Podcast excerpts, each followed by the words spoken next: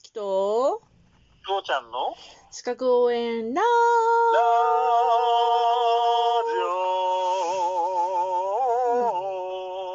オノリノリだね。うん。今日は調子がいいぞ。なんかね、うん今日さ、がツイッターで、ツイートでバズったんだろうね。その、過労死で妻が死にましたっていうやつがあってさ、うん。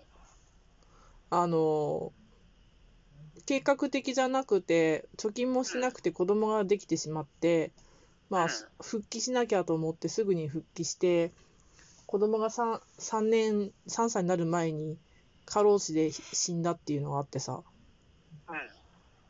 ああ、過労死ってあるんだ、と思いましたね。過労死か。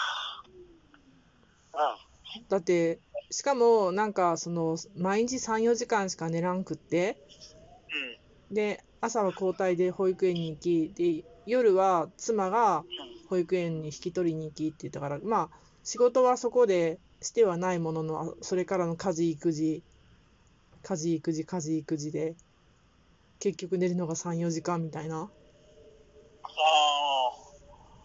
そうだうね。ん。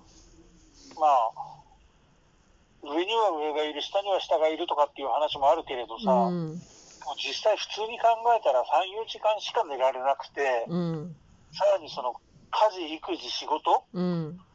全部が自分のところにのしかかってきてるんだったら、これストレス以外なんでもないよね。うん。でさらにさ、その、そこのか、その家がどうかは知らんけれどうさ、ん。なんていうの？横にいる旦那が一切、例えば家事を手伝わなかったり、育児もしなかったら、これが多分一番のストレスだと思う。うん。うん。うん。うん。うん。あのーなんていうのかな。めちゃくちゃもっとその、環境の悪いところで、うん。うん。その、生きてる人はいっぱいいるのよ。うん。うん。うん。でもその人たちは多分どっかしらで何かしらうまくストレスをなんて感じないか、もしくはストレスをスルーしてるか、うん。うん。うん。緩和してる何かがあるんだよね。あその能力なのか、そのなんかうまい趣味なのかわかんないけれどあ。さ、うん。うん。うん。うん。うん実は仕事が大変だって言ってるけど、実は仕事が趣味なんですとかね。うん。わかんないけどね。まあね。だけど、同じそういう人が、例えば恋人ができたって喜んでたら、その恋人がストレスになってダメになるとかさ、うん。うん。うん。うん。いろんなのあるからね。まあそんなわけで、ねちょっと枕が長いんだけどさ、うんうんうん。こう、あき業務による明らかな過重負荷っていうのは、脳血管疾患とか、虚血系の心疾患を発生することになりますよっていう話をしたかったの、今日は。ああ、そういうこと。ああだだってさ、最初に何も教えてくんないからさ。こっちは一生懸命考えて何を話せばいいんだろうって考えながら してるんだからね。でもほら、うん。身につき、身についたらね、もう心に染みたんじゃない？うん、そうだね。うん。業務上の明らかな重過重負荷。うん。どれくらいのことを言ってる？俺は睡眠時間1時間で1ヶ月ぐらい仕事したぞ。まあでも、じゃあ、睡眠時間3、4時間で3年間は？うーん、それくらいは普通だね。だから残業200時間っていうのが、だって10年ぐらい続いてたんだから。うん。だからごめん、僕のかん、あの、なんていうの、その、やってきた環境をうん。生としちゃうと、今の人たちは生ぬるいになっちゃうので、それは今、今の人たちじゃ通じない、今の環境に。うん、それは十分分かってるから、うんうん。自分のやってることが異常だったし、たまたま自分はそこで生き残った。でも、自分の知り合いの中には、あの、病院送りになった人、うん。あの、いろいろ、あの、なんていうの再起不能になった人、うん。いろんな意味で、うん。うんいろんな人を見てきてるから、特に亡くなった人もいるしね、ほら、ほら。自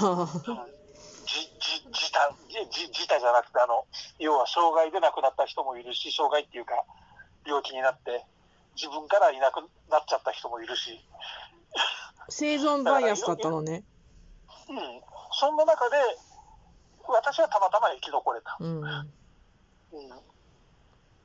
だから、まあ、家事と育児と仕事をしすぎて死んでしまう主婦がいたっていうのも分からなくもないってことね。そうそうそうそうそうそうそう。だから、自分がっていう話をしちゃうともうそうなっちゃうんだけど、そうじゃなくて、うんそうじゃなくて、もっと楽なところで、楽だって思うところでも、うん、ストレスなんかどこにでもあるからさ。うん、うん。うん、で、やっぱりあの、自分みたいな経験してない人は反対に言うと100時間の残業だって超過負荷なんだよね。うん、うん。うん。だから、それがさ、ひあの、たかがだなんて思わない？やっぱりうん残業なんてないに越したことないのに、100時間も残業させられるなんてのは、これとんでもないことだからさ。うん、うん。うんだから、その中でそのストレスになるっていうのは、これね、あの絶対値じゃなくて相対値、まあね。自分がどう思うかだから、うん、うん。うんこれはすごいと思う、あると思うな、うん。うんごめんね、そういう話なんだよ。いやいや、そうなーと思って。うんで、で、で、で、脳血管障害の話なんだけど、いいかな？うんどうぞどうぞどうぞ。いや、だからさっきの言う、あの、過度なストレス、長期的な疲労の蓄積うん。によりリスクが高まると言われております。はい。いわゆるね、脳卒中ですね。うん、うん、うん、うん。で、出血性の病変っていうのがあって、それがくも膜下出血とか脳出血とか。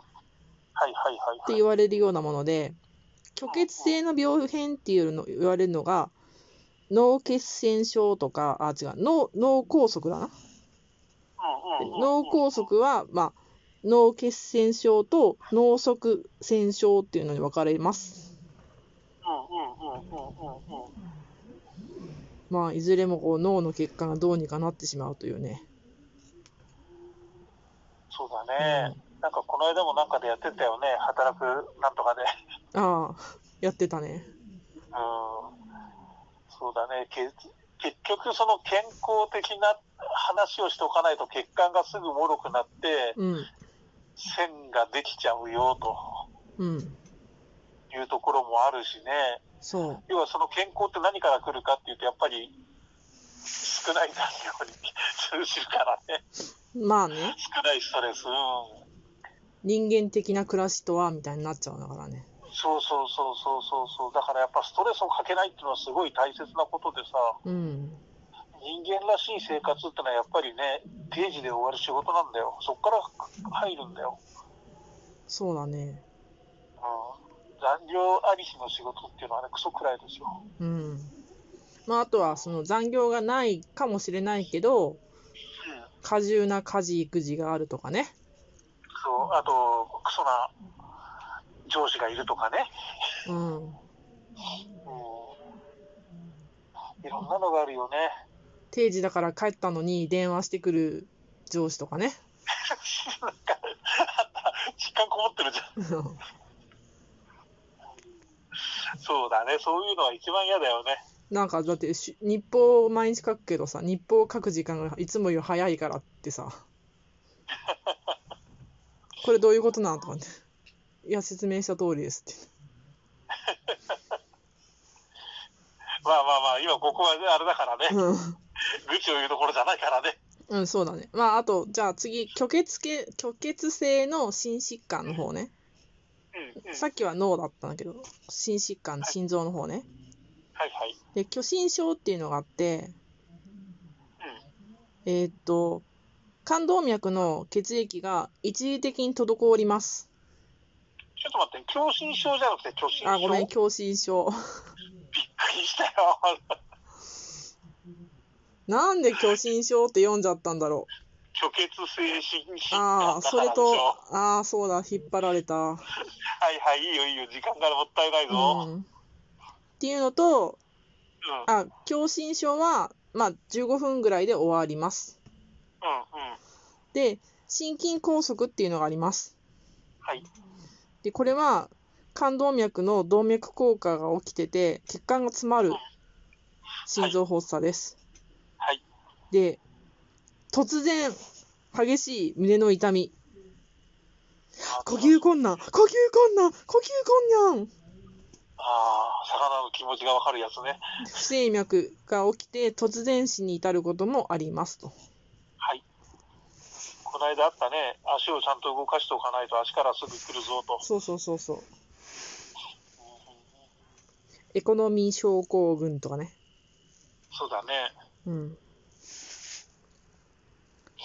そう、だからあの、本当父ちゃんみたいに肥満だったり、高血圧だったり、あ、父ちゃんは高血圧じゃないけれど、ああと糖尿だったり、あ、じゃあ、それ言っちゃおうか。死の40層っていうのがあるんだけど、知ってる？あ、そうなの？知らうんん知らん知らん。あの、ちょっと記録を頼りに言っただけ今。大体合ってる。肥満？本当。肥うん。満高血圧？うん。あと糖尿。そう、糖尿？あでもこれじゃカルテットだよ。カルテットじゃないよ。トトトトリオだよ。そして、脂質異常で、死のいいよ40それって何こ層。れ？高て高脂質？血管の中の。ああ。脂肪肝の人だ。うん。脂肪肝になりそうな人だ。そそうだ。はいはいフォアグラだ。フォアグラだよ。そうか、それで死の40章？40層。?40 層うん。うん。カルテットですよ、ねカルテット。だね。クワルテットだね。気をつけないとね。フォアグラカルテット。フォアグラカルテットいいね。ガーガーガーガー泣きそうじゃん。覚えやすいね。フォアグラカルテット。フォアグラカルテットはちょっとやろうよ。やる、やる、やろうよじゃない。やったらダメやろうよじゃなくて覚えようよ。フォアグラ、フォアグラカルテットで覚えてくださいね、だね。そうだね。う。うんん、そうか、そういうものが、この虚心性疾患を、とか、脳血管障害もね。あ、そうだね、うんそういうものになりそうな人たちだね。うん。というわけで、今日は脳と心でした。